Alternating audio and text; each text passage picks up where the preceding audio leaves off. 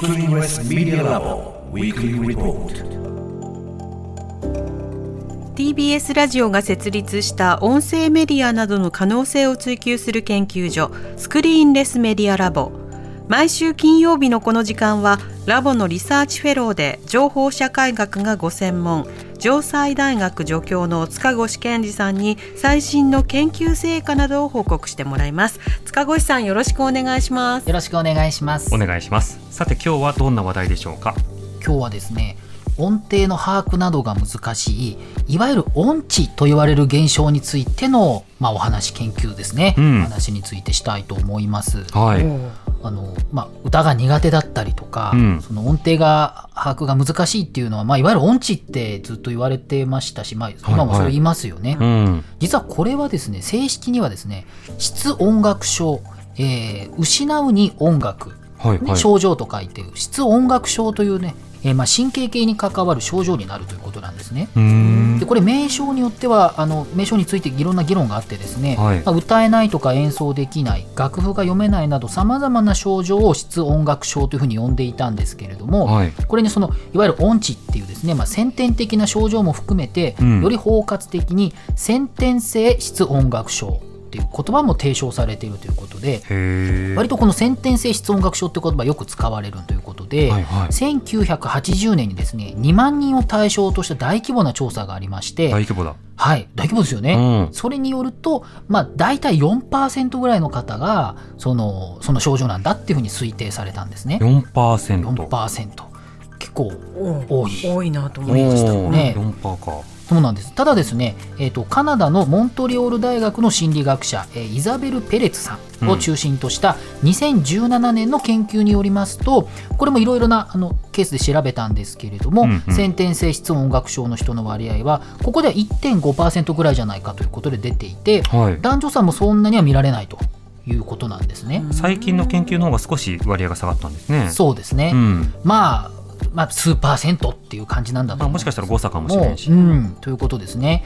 でまたですねここれらの研究を踏まえてこのペレツさんはですね、はい。えー先天性質音楽症の原因の大半は、えー基本は遺伝なんだということでその生育環境音楽的にね音楽がいっぱいある家かどうかってことはあんまり関係ないんだっていうことで基ん。本は遺伝なんだっていう話をされているんですね。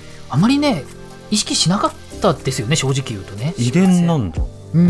うん。その部分が多いということで、うん。でまたですねこの先天性質音楽症には程度の差もありまして、うんうん。とメロディーを認識するのが難しいっていうものからですね、はい。その歌詞がないと音楽を認識するのが困難だっていうものまで結構幅広く症状があるということで。メロディーを認識するっていうのはもう聞いてる段階からってことなのかな？そうですね。聞いてる段階うんなんかそのこうメロディーがどどういう感じなのかその音楽っていうものをうんうん。こう音程も含めてですねい。ろいろ認識が難しいっていう部,、部分からそもそも歌詞っていうものがないと、うん。音楽がそそういう認識が難しいっていう場合もあると。なるほいうことです。どまあ、それもなんか音痴とかそういうレベルではなくて、うん。実は音楽症っていうことなんだと思うんですよね。はいはい。でまた脳卒中などの影響でその後天的に発症する場合もあるということで、うん。そうなんです、まあ、事故の影響でっていうことです脳神経の話なので、うん。これはですね後天性質音楽症と呼ばれたりですね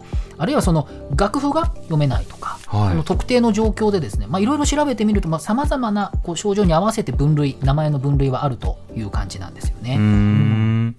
で、まあ、そういったあのいろいろな状況があるということなんですけれども、はい先ほど紹介したペレツさんもですね、えー参加してます、えー研究チームがですねまた別に2002年ちょっと前ですけれども2002年に発表した論文ですと,、うん。えー、とその論文ではこの先天性質音楽症のえー成人の方11名をまあいろいろとお調べたと。はいいうことなんですね、まあ、11名でそんなに多くはないんですけれども、えっと、大体分かってきたのはですね音程が高くなったり低くなったりするつまりそのピッチって言いますけど、うんうん。このピッチを処理するのに困難を感じるケースっていうのがまあ多いんだということなんですよね。リズムは取れてるけど、うん。ピッチコントロールが難しい、音程が難しいとかですね。もちろんそのメロディーさっき言ったようにメロディーがあの認識が難しいとかいろんなバージョンはあるんですけれども大体その音程取るっていうのは難しいということうなんですね。ん。なるほど。うん、で一方でその音楽以外の通常の会話とか環境音とかの場合は多くの場合はその先天性質音楽症の人もですね大体その音楽の性質はちゃんと理解できるということでうんそれはそのいわゆる会話とかは普通にできるっていうことなんですよね。はいはいあんまりそのズレがないということなんですよね。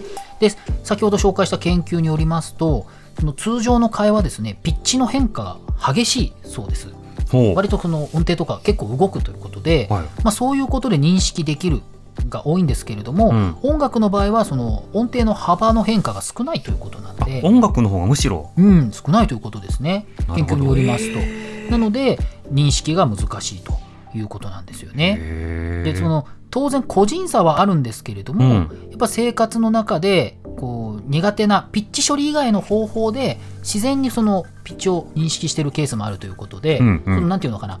その音程を取るのは難しいんだけどこう普段生活してずっと音と関わってるわけですよね私たち。いろんな。なので何か別の手段ではい。その音程を取ったりとかですねするっていうことであの代替している人も結構いらっしゃるということで、この研究によるとその自分がいわゆるそういう例えば音痴とかね、えーそういうことに気づかないままはい。普通に生活してるし、そのまままあまあ亡くなるというか、うん。そういう人も、まあ、結構いるんだということもおっしゃってるとか、まあ、そういう研究もあるうんんですよね。別に一生カラオケ行かない人だっていますもんね。うん。うん。そうですよね。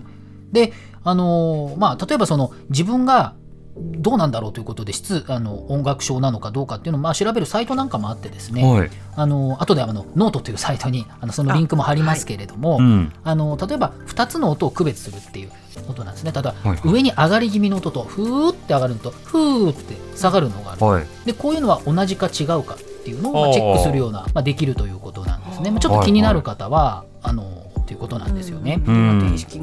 そか。う。ただまあ何と言いますかこれなかなか難しいんですけれども確かにそのこう質音楽症について困ってる人もいますし、うん。やっぱりこういった知識は広げる必要もあるのかなと、まあ、こういうそういう、まあ、音痴って普通にみんなが普通に言ってたけれども、まあ、いろんな症状があるんで結構困ってる人がいるっていうことも周知しなければならないんですけれども、はい。一方でそのいろんなこう生活の中で別に気にせず生きてくる生きていくっていうことも全然できるようになるので。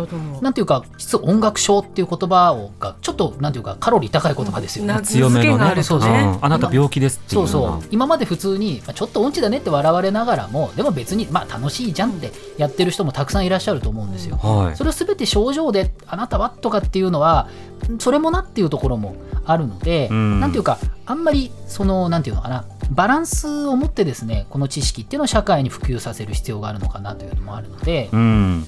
でも音痴の知っていう字だってね、その病だれがついてこう、うん病気のニュアンスはあったりしましたわね。まあそうですね。うんなのでこうなんていうのかな認識を変えるべきところは変えるところも必要ですし、はいかといって別にこう今普通に楽しくやれてる生活してるっていうことをなんかあんまりね壊すっていうのも難しいなんていうかな、うん水差すみたいですうよね。ところもあってですね。別に下手で困ってない人だっているでしょうし。そうそう立てなくてもってそいう。う。まあ良くも悪くもそれをこう、みんなで困ってるっていう人にとってはね、そうそうそうそう。うん。で出口というか。あなるほど、そういったこ言葉で検索してみたいな、う。ん。そうですね、まあ、自分がどうなんだろうってこうそういう症状があるのかなとか困ってるっていう方は、まあ、ちょっとこれで調べていただくといろいろ出てくることもあるので、うん。まあ、そのあたりもちょっとあのこの辺の音っていうのがあのいろいろこう関係してくるということもですね、うん。研究もあるということなんですね。私の父親が自称音痴でであのカラオケに行くと一番最初に歌うんですって、うん。で自分が歌うとハードルが下がるから次から次へとみんなが安心して歌うと。だから会合とかによく誘われて、うん。うん。じゃあ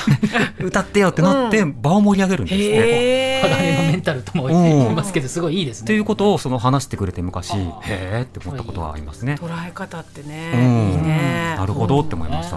うんはい。塚越さんの今日の報告はインターネットのメディアプラットフォームノートでより詳しく読むことができます。放送終了後に番組サイトにリンクをアップしますのでぜひご一読ください。